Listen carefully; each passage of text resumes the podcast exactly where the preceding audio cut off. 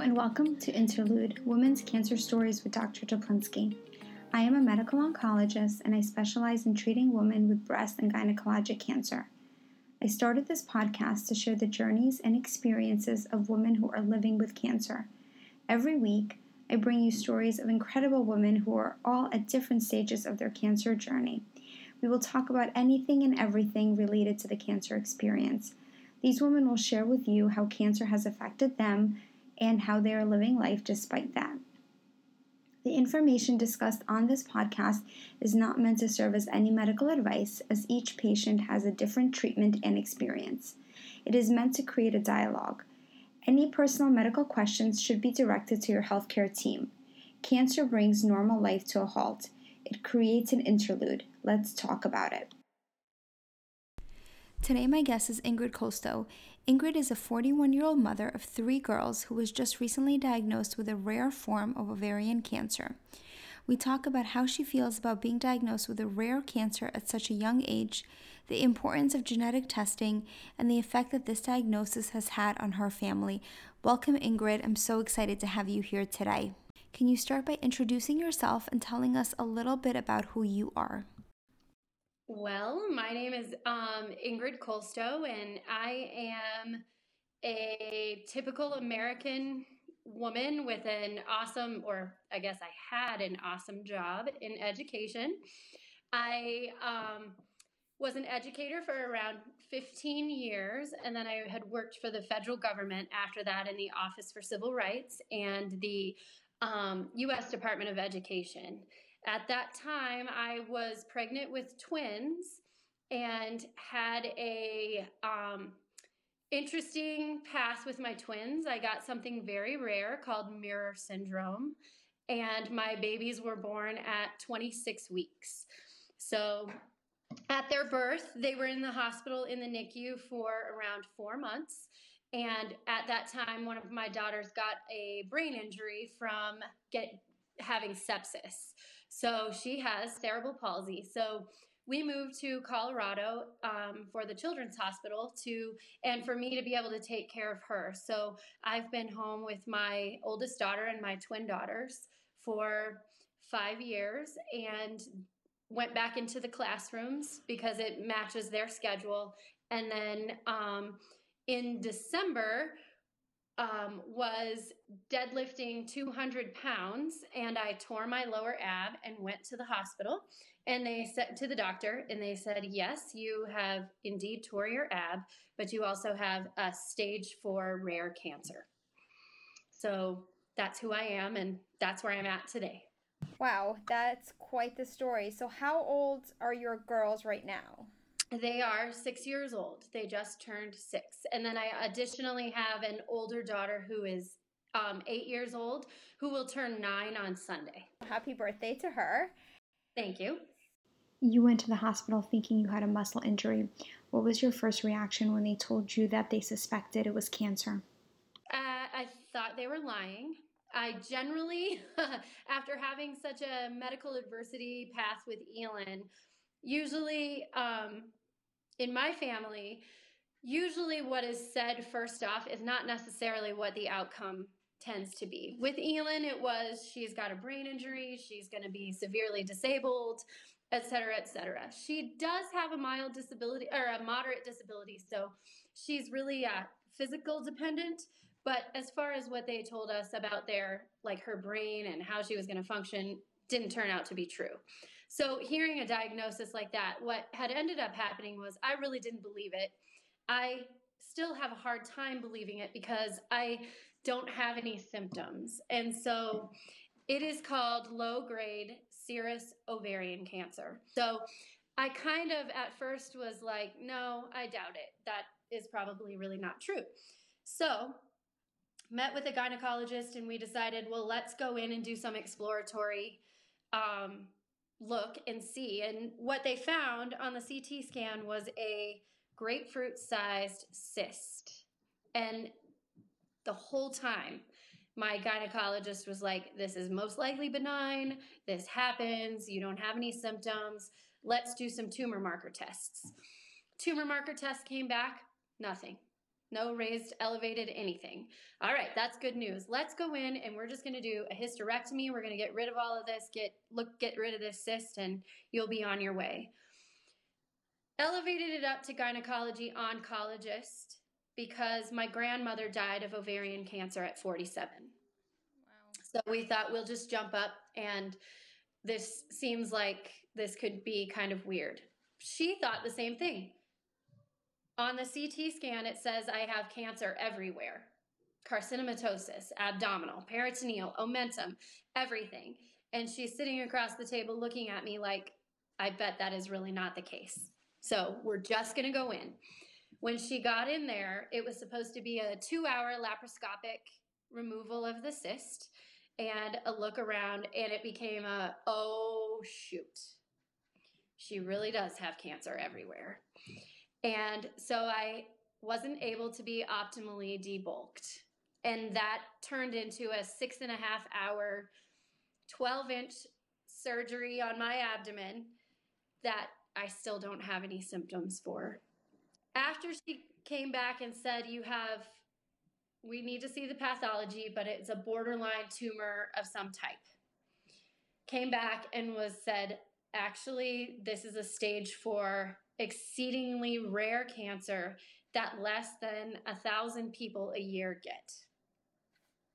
Your survival rate, first thing that pops out of the mouth, your survival rate is probably four to seven years. And I'm still like, I doubt it. So, blood tests again, doing all those blood tests, still nothing has come back. And even this week, because um, I am going to start chemotherapy, even though this is a chemo resistant cancer.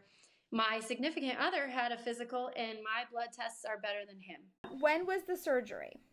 So I had surgery on December 20th. I got my initial diagnosis on January 3rd. And what did you do after you got that pathology back? Did you go see a medical oncologist? So my uncle is one of uh, is a specialist at the National Cancer Institute and this and a specialist at the National Institute of Health. He's been studying cancer for a long time. Um, their recommendation, of course, along the lines is you don't do anything until you get a tumor test. There may be some targeted therapies. And to be totally honest, he had not really, he does not know much about this cancer. There is not a lot of people that do. Even the researchers in NIH are going off of journals and um, speaking to people at places like MD Anderson for what do we do with these types of things. But there's no cutting edge science here, uh, which is a little bit disappointing on a lot of levels. But I got my DNA tumor test. Unfortunately, and I'm a huge proponent of genetics, I don't actually think anybody should really do anything without genetic testing these days. Um, the DNA tumor test, although it came back with there are no mutations that we can prey on, this is where my learning curve kind of started to, to take off. You're going to hear words when you get these diagnoses like frontline therapy, second line therapy, third line therapy. And most of us who are not doctors don't really have an understanding of what that even means. So, my DNA tumor tests from FoundationOne came back that I do not have any mutations that they are able to identify as something we can target. But they also included about six other things that they found in the tumor that they have questions about. And those are the those are the things in my cancer that I am interested in targeting. The frontline therapy, the recommendation is carbo-Taxol chemotherapy, six cycles or once a week for 18 weeks, followed up with letrozole which is pretty common in estrogen positive, receptor positive cancers. That is the frontline therapy. They know mostly that that really doesn't work. All it does is hold the disease stable. But in my case, they found a KRAS mutation that they're not sure about. They additionally found an androgen receptor mutation, which there are some medications that target prostate cancer. for those, but I can't access those medications until I do a frontline. What was it like finding out that not only did you have cancer at such a young age, that you also have this incredibly rare cancer that most people don't know much about? I think that how I feel about it is there are dark tunnels that people can go in. And if I choose to focus on thinking I'm going to die or I'm not going to see my, I'm going to be dead and my girls are only going to be 10 or 11, that's, that's not quite acceptable to me at this time. So my focus is, and this is where I hope the conversation in cancer will change, is that instead of looking at cancer like you're either going to die or you're a fighter, which are words you hear all the time, and you're going to win and survive. That I'm looking at this is this is going to be a chronic disease, much like diabetes, that I have to manage for as long as I can. I want to die of something else. so it's it, but this is you can't fight this. So sometimes when you're searching for answers and the answer is no answer, that's the answer. and that's hard. And I don't like it because I want an answer. I agree. We all want answers, and it's hard, I think, for both the doctor and the patient to kind of sit there together and say, I don't really think what I'm going to give you is the best treatment, but I don't have a better treatment. And that's very frustrating for everyone you mentioned that you, you know, the words fighter and you're going to survive this. There's a lot of controversy about using those words when talking to patients who are living with cancer. What are your thoughts on that? I want the cancers where that is possible to continue that dialogue because if that is what propels people into feeling like this is something that they can cope with, then those are really powerful words to them. But I don't think that people quite understand that there are so many cancers out there, and some of them you can't fight. And so, using a word like fighting when what I need to do is find a way to maintain it isn't a healthy dialogue for me. It can be very sad, a very sad dialogue, especially when part of me just wants to see how long I could survive without doing anything because I know that those agents that they're giving me are toxic. And then I don't feel like a fighter. I feel like a quitter when I'm deciding those thoughts in my head. And that's not really a fair dialogue either. So just because I might decide not to take a treatment doesn't mean I'm not fighting the cancer. It means that I am I am in inviting, not fighting, inviting the cancer into my life the way that I can tolerate it. I like that. I like that way of thinking about it. You mentioned that you went to the NIH for that rare tumor initiative. Can you talk a little bit more about that? So, the NIH is trying to basically genomically sequence all cancers that they possibly can. In the Rare Tumor Initiative, they're trying to find outlying cancers to see what are the genetics of these? Do they have it, it, are they related to something else? Is there a connection? Or is this something that is com- a complete dice roll?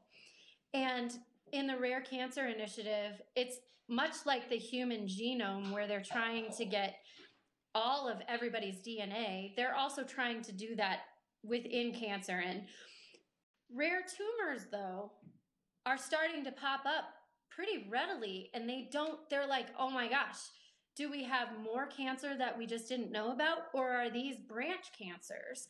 And so the rare cancer initiative is seeking to answer those questions and then just genomically sequence all these rarities. So like for me they said there was a possibility they may get five people who have low grade serous or country.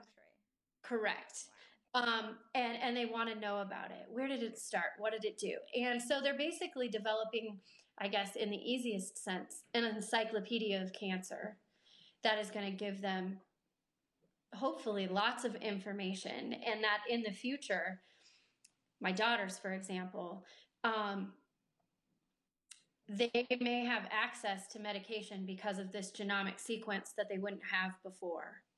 And the NIH is a research hospital, so that's where they would do that. I think that's wonderful. I think it creates hopefully a huge database so that in 20, 30, 50 years that what's a rare tumor today is not is either going to be eradicated, which we all hope, but at least it won't be a rare tumor. At least we'll know more about it and we can treat it appropriately.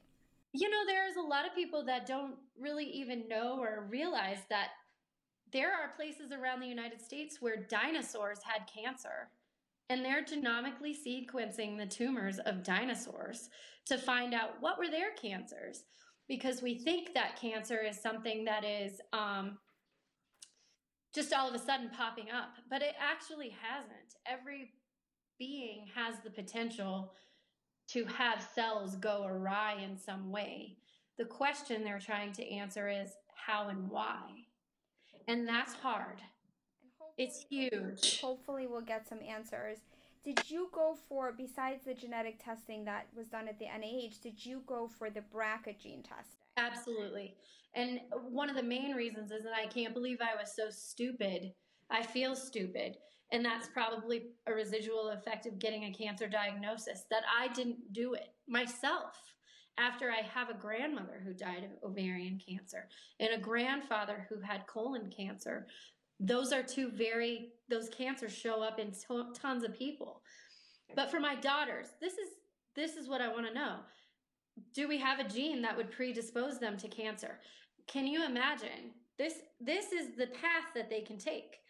If they have that gene they can say i'm going to have a hysterectomy i'm getting rid of all of this i'm not even going to deal with it. That's one option. A second option is I am going to have a hysterectomy. I'm going to do this, but you're going to harvest my eggs first. And there are people who can delete the gene from their children. then they could have a surrogate. They could move forward and have a family. They could decide to take a dice roll. I, I don't think I'm going to get it, and so I'm just going to have my own children naturally and see what happens, cross that path. But without that knowledge, I, I think it would be surely unfair to them to live like this. Although some people don't want to know, and that's perfectly fine for them too. I think that it's an individual decision for each person. I think it has to be made while having all that information. So, knowing what your options are, knowing the implications of the testing, whether it be positive or negative, then you're armed with all of that. Then you make that decision that's right for you. I mean, the testing could come back and say that there is absolutely no reason to believe that this cancer is genetic. It seems a little bit strange that I would have a grandmother who died at my age of ovarian cancer and was chemo resistant. So the chemotherapy didn't work for her in the 60s. That seems like that would be kind of a stretch not to think that there would be a genetic germline there. Um, I don't believe that my daughters should really actually even procreate with anybody unless they each have had genetic testing. And I think that the dialogue surrounding, you know, should I know what my outcome is going to be, should be as simple as getting a vaccination. I'm going to prevent myself from getting the flu because I know that it's detrimental to me. I don't have to get the shot. I can take a chance, but we do know that the flu will make you sick if you get it. So, any information that my family can have on their genetics is power to me. I agree. Information is it's power. It, it arms you and makes helps you make better decisions and better choices that are right for you. So you mentioned you're starting chemotherapy soon. Indeed. what are you thinking as you go into it? Um, so I I think I can come across as a person who seems pretty confident and strong. Um, and I am. I'm a Viking. That is the truth. I'm a Viking or I'm a pirate. One of the two. But I know what the this chemotherapy is going to do to me and I don't like it. I don't feel sick. So I know that I'm essentially jumping into fire with the hopes that something might happen. Um, I, this is, I never really it's kind of a group of people that I never really wanted to be a part of unless I was the doctor. That's fair. And so walking in there, even now, I was in the infusion center, and traditionally, with the cancer that I have, it's mostly older people. And so I kind of looked around and I'm just thinking to myself, this is not actually where I feel like I really belong. Um, I do, however, believe that there are lessons, and to walk in there as if I'm not part of that group would would be a disappointment to myself because because I'm going to learn something. So so far, what I've learned is that um, their their big question or their big concern is they keep asking, so how are you going to feel about losing your hair? Because a lot of people feel that's like they don't do chemo because that is just the biggest thing to them.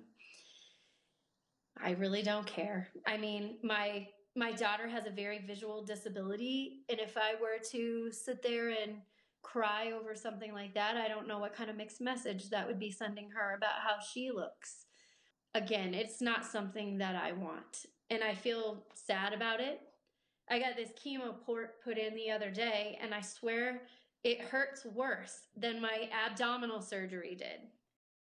A lot of people say that, actually. I'm like, why is this what is taking me down when I have a 12 inch scar?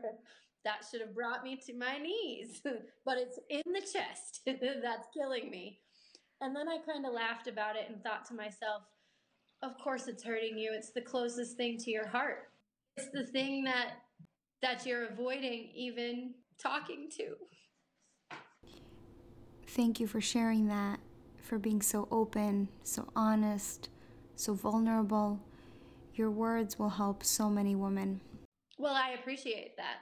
What are your thoughts going into chemotherapy? Um, I, I, I think that I would be able to tolerate my chemotherapy and this cancer more if I was able to do it at the children's hospital with the other kids who had cancer. Because they have a particular type of strength mm-hmm. that most of us don't have because honestly small children they just don't have a vision of the future. They only know what i can do right now. So and when you have cancer people still require you to think about the future when honestly you like revert back to a six year old where you're like, all I can do is right now. I don't even know, right? And they don't care if they lose their hair. They take their pain medication, and, and what they really want is somebody to carry them and give them a blanket and you know draw pictures with them and and honestly when you're really sick or have chemotherapy adults want that too they just are not really good at expressing that. It's true, and you're also a mom to three girls, so that part of it doesn't stop, whether or not you're getting chemotherapy or not. And I have a partner who travels for his job just about every week, and I also have a child with a disability. So, and she can't get herself dressed, and she can't take baths by herself, and, you know, homework still comes up. I think those are the things that anger me more about it than anything else is again, I don't have any symptoms. I don't feel sick. So knowing that I am not going to be at my optimal level for my girls, and to be totally truthful, I'm not quite a person who needs a lot of help all the time. And so getting help from people is it's difficult for me. I feel like I'm failing. Like I should be able to get up and do this, right? So I don't. I I I mean, the only thing I can draw on right now is like watching Viking movies where you know the Vikings getting stabbed in the chest and he somehow manages to pull out his sword and get the guy anyway. Well, I think that's what chemotherapy as a mom is like. Right, like like okay, I am stabbed, but I'm somehow still gonna win this thing, right? So, um, it's uh what do you think it's going to look like? Are you have help lined up or what's the plan? I do. I i i want to think that i might be able to tolerate it better than what i think i'm going to. Um, i made the decision that probably working and trying to do all of this isn't going to be a wise move. I need to make sure that in the day I can sleep and then I can pick my daughters up and, you know, function for at least two or three hours in the afternoon and then rest. And so my whole goal right now is my chemo's once a week. I have a really fantastic medical oncologist who he is not totally on sure he is willing to do this to me. Like this almost feels unethical to him to harm someone that is seemingly not, even though there's all this evidence of disease. Um, so he's like, I, I will call the fight. He said, we're going to check you about halfway through. If this isn't doing anything, we're done. We're not turning back. I think having a doctor in your corner is making it more palatable.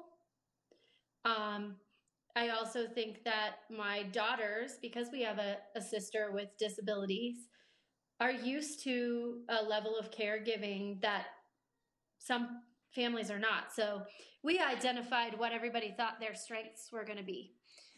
One of my daughters said, "I can get you water whenever you need it." You know, like they're it's like their little leadership levels. And so if this is what you think you can do, then this is what we'll do, right? I can get snacks made in the morning. I I know how to order pizza online. That's my favorite one. I can order the pizza, you know?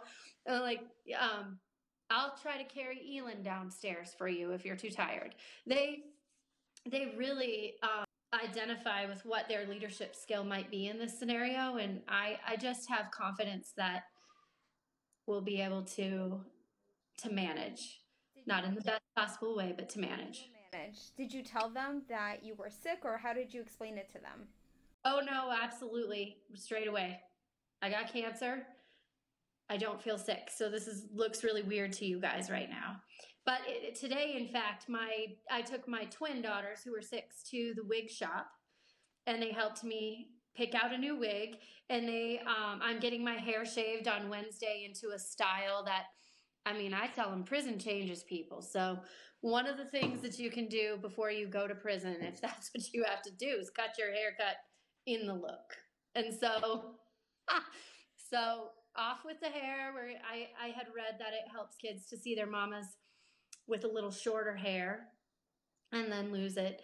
My sweet Amelia came to me and she's got a favorite blanket and it's got hearts all over it. And this just nearly broke me down. But she said I could take Heartsy to chemo with me and not be afraid that the hearts will fall off, but they will grow back. That's incredibly insightful for a six year old. I'm like, baby, baby, why did you say, you know, stop talking to me?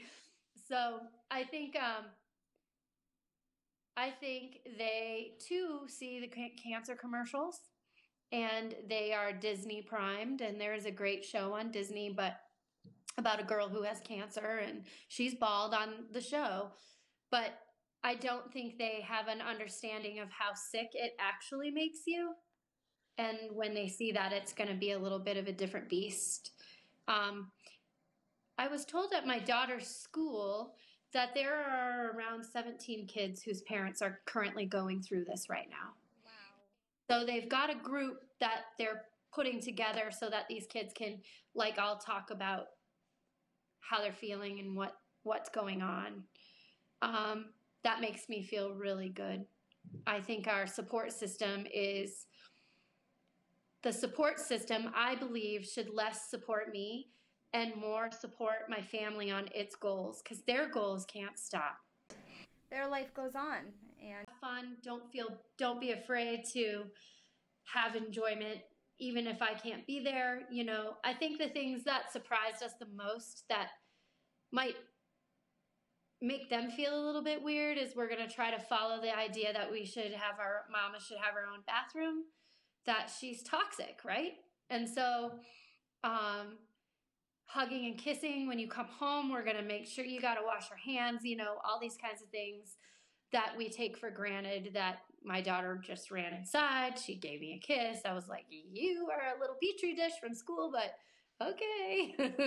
that I think those are the things. And then, and then I have a really good sig- significant other who he, he will fully pick up you know his weight and even more so he he's got really thick shoulders so i don't have to worry that I have, you know, a derelict husband. Let me just say no. because I love him so much and and I feel that this is equally unfair to him. That I could like dump him for the time and then come out of it and and be like, "Okay, I'm back. I'm like this new person. You don't deserve to have a sick wife. I don't want you to think of me in that way. I never wanted him to look at me like that." So I don't know. I guess it will just unfold in um, in ways that are. He's requested that I make sure that I tell him really how I feel, and if I'm really sick, to say I'm really sick and not be afraid to say I, I just can't do that. So I think it's important to be vulnerable. It's important to allow yourself to be vulnerable. I I can remember when I was really little this one time I was really sick. And this is something that I didn't know existed until now, but when you get like a terminal diagnosis, your brain all of a sudden goes back and it can remember things from when you were like 2 because it's like the like you're in a tunnel and all, all of a sudden i got all of these memories that i had forgotten i think it's a trauma piece that the brain does but i can remember i was really sick i think i had like the chicken pox or something and it was right around the time that nightmare on elm street came out and freddy krueger and who wasn't afraid of him i was like nine years old no way but i remember i was so sick and i had to go to the basement and i hated the basement i got down there and I always thought Freddy Krueger was like around the corner. But I laid down and I was so sick and I was so tired that I just thought, uh, well, whatever, Freddy. If like I'm the one you're gonna go for, then go for it. and I wasn't afraid of him anymore because I had reached a threshold of like I, I can't go any further. So if Fred Krueger is right there, then Fred Krueger is gonna have to be right there. And I've really not ever forgotten that. I think it's the same idea now too I mean, I'm just going to have to lay down, and if Fred Krueger is going to be there, he's just going to be there. I don't, I, I don't think I have really a choice, and so I'm peaceful at, at that thought, at least, that I, I don't have to worry about some other boogeyman that I'm not seeing. Yeah, I think this is pretty boogeyman enough. Uh, yeah, I mean, I still wouldn't I, I mean, if I got hit by a car tonight, I would not be more surprised. like, you found a Facebook support group, right, for the women with low grade serous cancers? Yes, yes. And that's been interesting because all over the world, there are many, many women who have this, and many, many women who are trying to figure out what do I do with it. The one thing I really I have found and it's one person who's on this Facebook page has said she's lived for 30 years with it. And so that is hopeful in itself, but the majority it's not. Like you get some day everybody's wanting to know about a treatment, right? Like how does this treatment make you feel, whatever. I'm new, what do I do now kind of thing. Um and then there are some who are like, this is my fifth treatment and nothing is changing or nothing is happening. Um, I have to admit, it's somewhat hard for me to read all of the time because one of the things that they really don't do is DNA testing on their tumors. And I think that we need everyone with this cancer to DNA test their tumor so we can see if there is something similar about all of us that we can treat.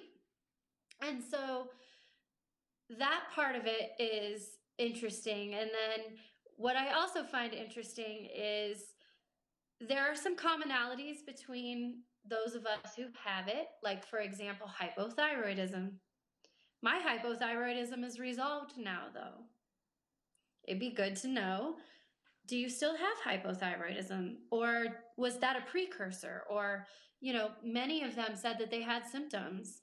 Um, the ones who are surviving the best are the ones who had cytoreductive surgery where they took all of it. That is so true.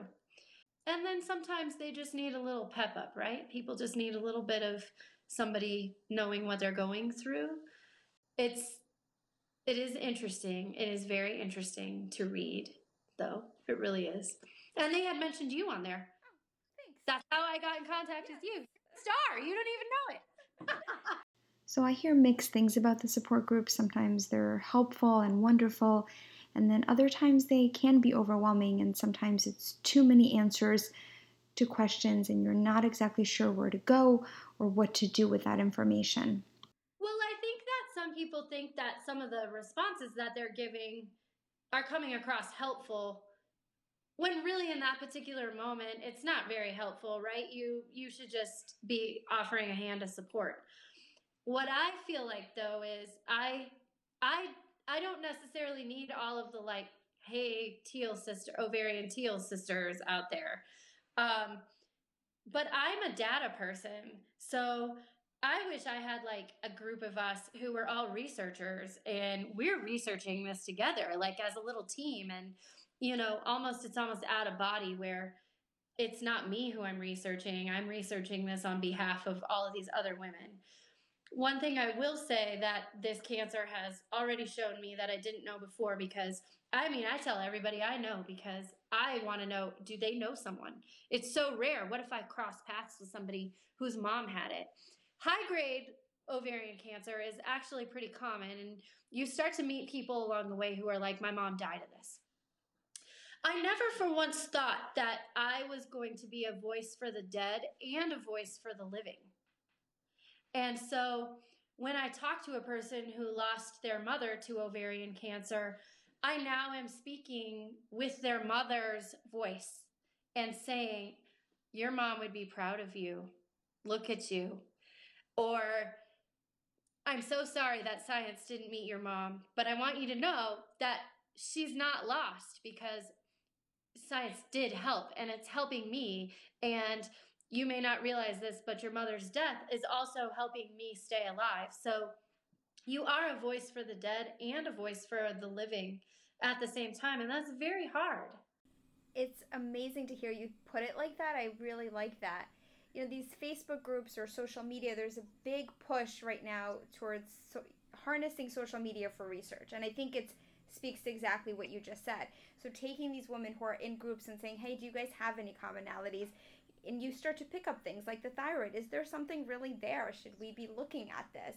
So, social media is such a good opportunity to join like minded people together who have similar diseases and study that. So, I read a journal um, that talked about low grade serous cancer is pretty, pro- pretty predominant in Norway. I'm Norwegian. I am almost 80% Norwegian. So, over there, their treatment status is a little bit different. They would have they would do something. That's just a little bit different, right? So I need that information because I want to be able to do what they do there here, if that's possible. The other thing I wanted to do was I had gone on Ancestry and we did all of our genetic stuff. And so ancestry.com sends you like your links. This could be a third cousin or a fourth cousin. I literally want to take all of those people that they've linked me to, send a mass email out and say, who else has low grade serous cancer. We are we are genetically connected. I want to know who, anyone. Was it high grade? Was it low grade? What happened? What was the trajectory? Because I would imagine as you move through it, you find pop-up cohorts that that will teach tell you something.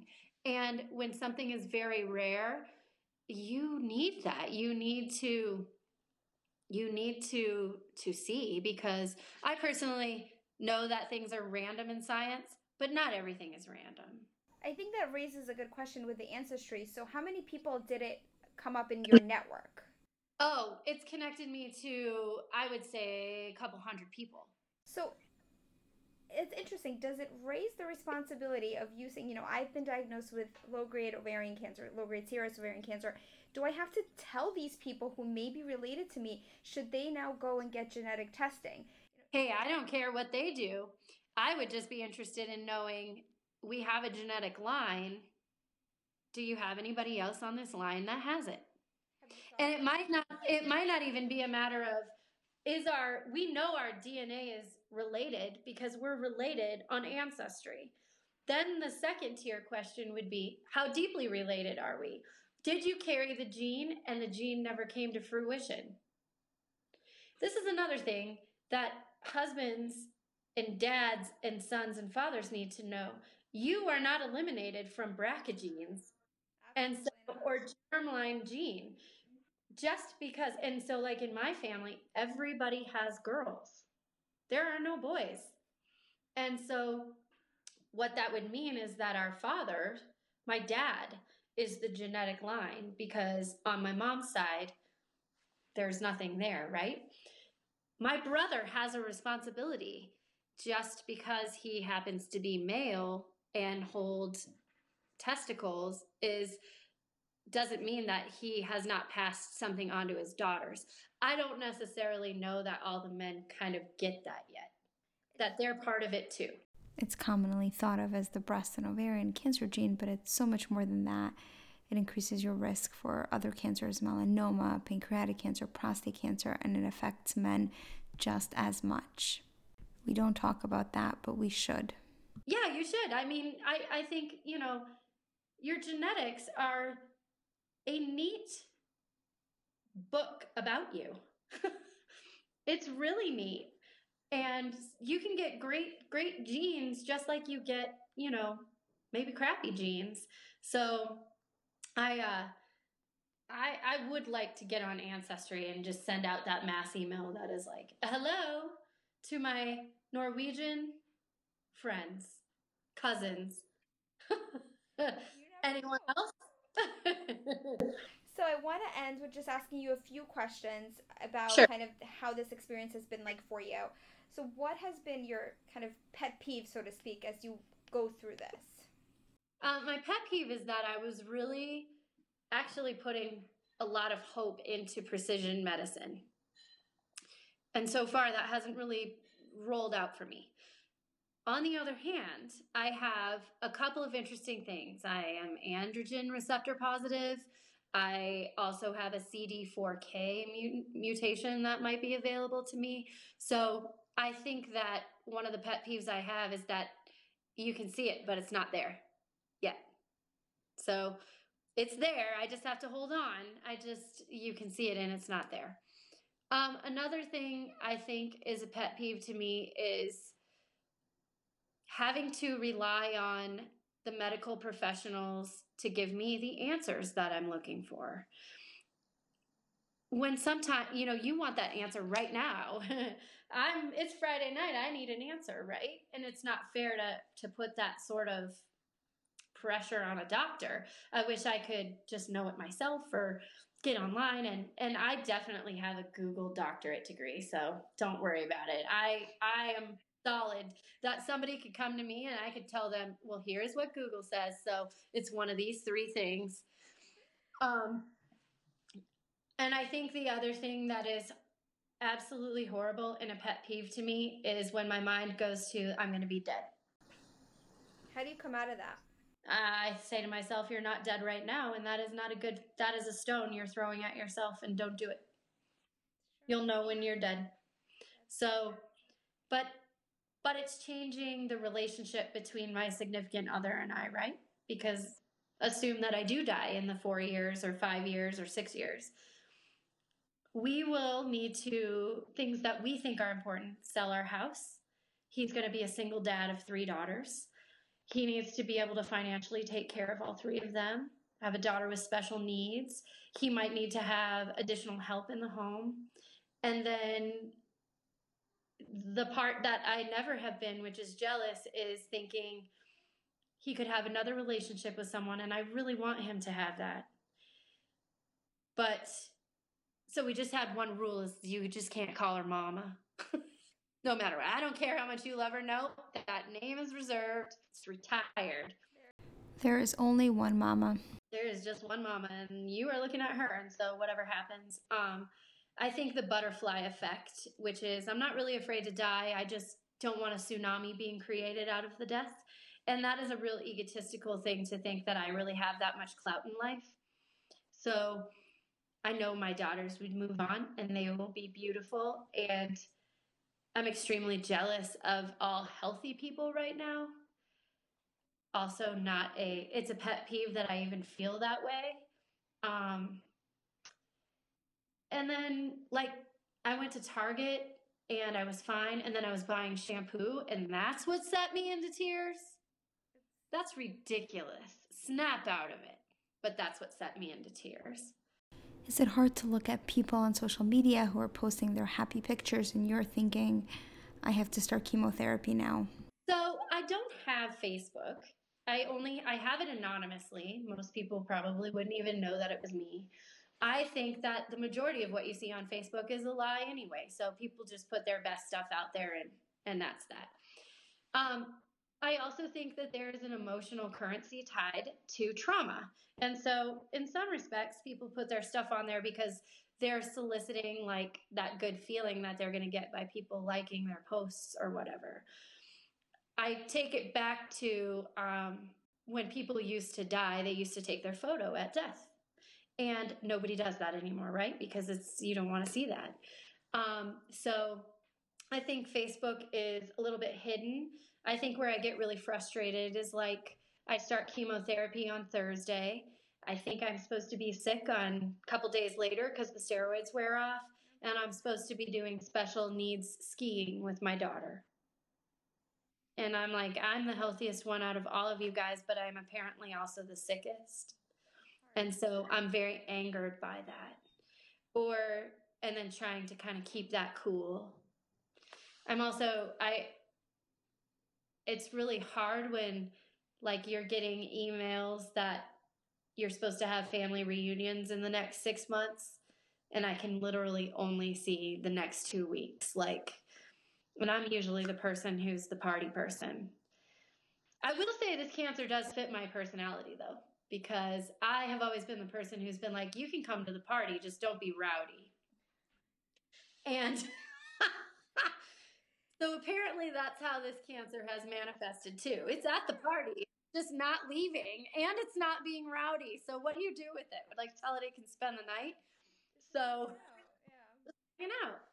Um yeah, those are those are hard things and I I'm not gonna lie, I kind of I burst into tears and then I don't and or I'll see somebody who is obviously unhealthy and they're not dying or they're not, you know, and that is just an existential.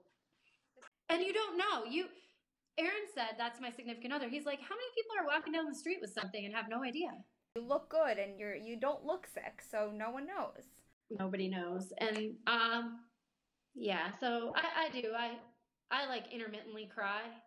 I think every morning I, I wake up and I allow myself I set my Siri timer for five minutes and I can only cry for five minutes and then I have to get up.